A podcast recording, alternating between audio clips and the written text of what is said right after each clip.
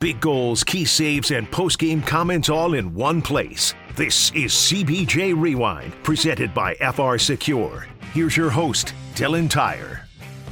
Last night, the Columbus Blue Jackets picked up their 24th victory of the season, coming from behind to beat the Ottawa Senators 4 3 in overtime at Nationwide Arena.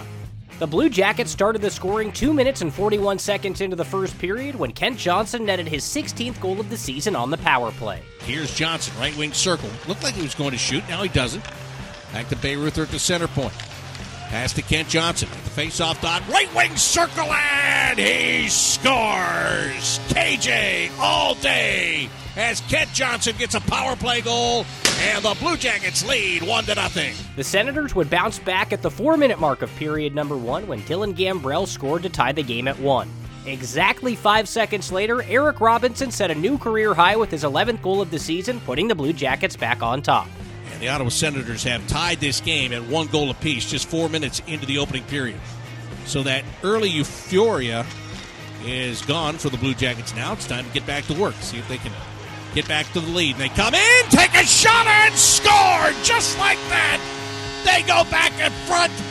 Here's to you, Mr. Robinson, as Eric Robinson makes it a 2 to 1 game. The Senators then got goals from Mark Kastelic and Alex DeBrincat to take a 3 2 lead into the second.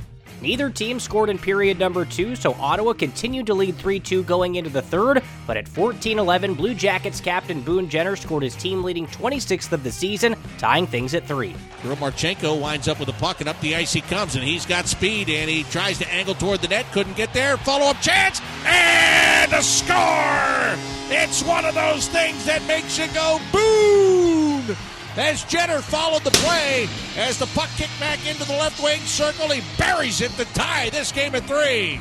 Neither team would score for the rest of regulation, forcing overtime. In 16 seconds into the extra frame, Kirill Marchenko set a new Blue Jackets rookie record with his 21st goal of the season, winning the game 4 3.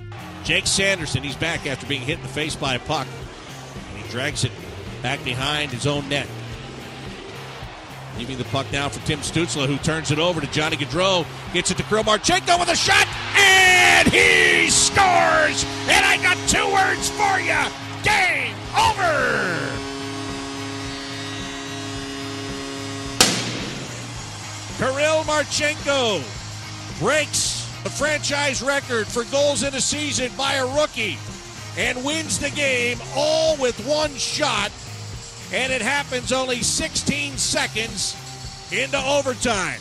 Marchenko shared his thoughts following the win. Oh, it's a first for me. It's the first goal for overtime, and uh, it's a great feel.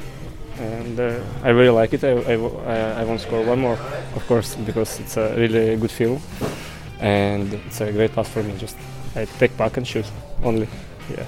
Kirill, you now have the rookie scoring record for the franchise. What does that mean to you? Yeah, it's uh, it's uh, very cool. I'm very happy to score this uh, 21 goal on last goal uh, here in the home ring because in uh, in the, in the trip it's no fun, like no more fun. But here it's uh, our fans, and thank you, thank you for fans. The Blue Jackets will be back on the ice Tuesday night when they travel to Toronto to take on the Maple Leafs. Pre-game coverage will start at 6.30 ahead of a 7 o'clock puck drop on the Blue Jackets radio network in Bally Sports, Ohio. With CBJ Rewind, I'm Dylan Tyrer.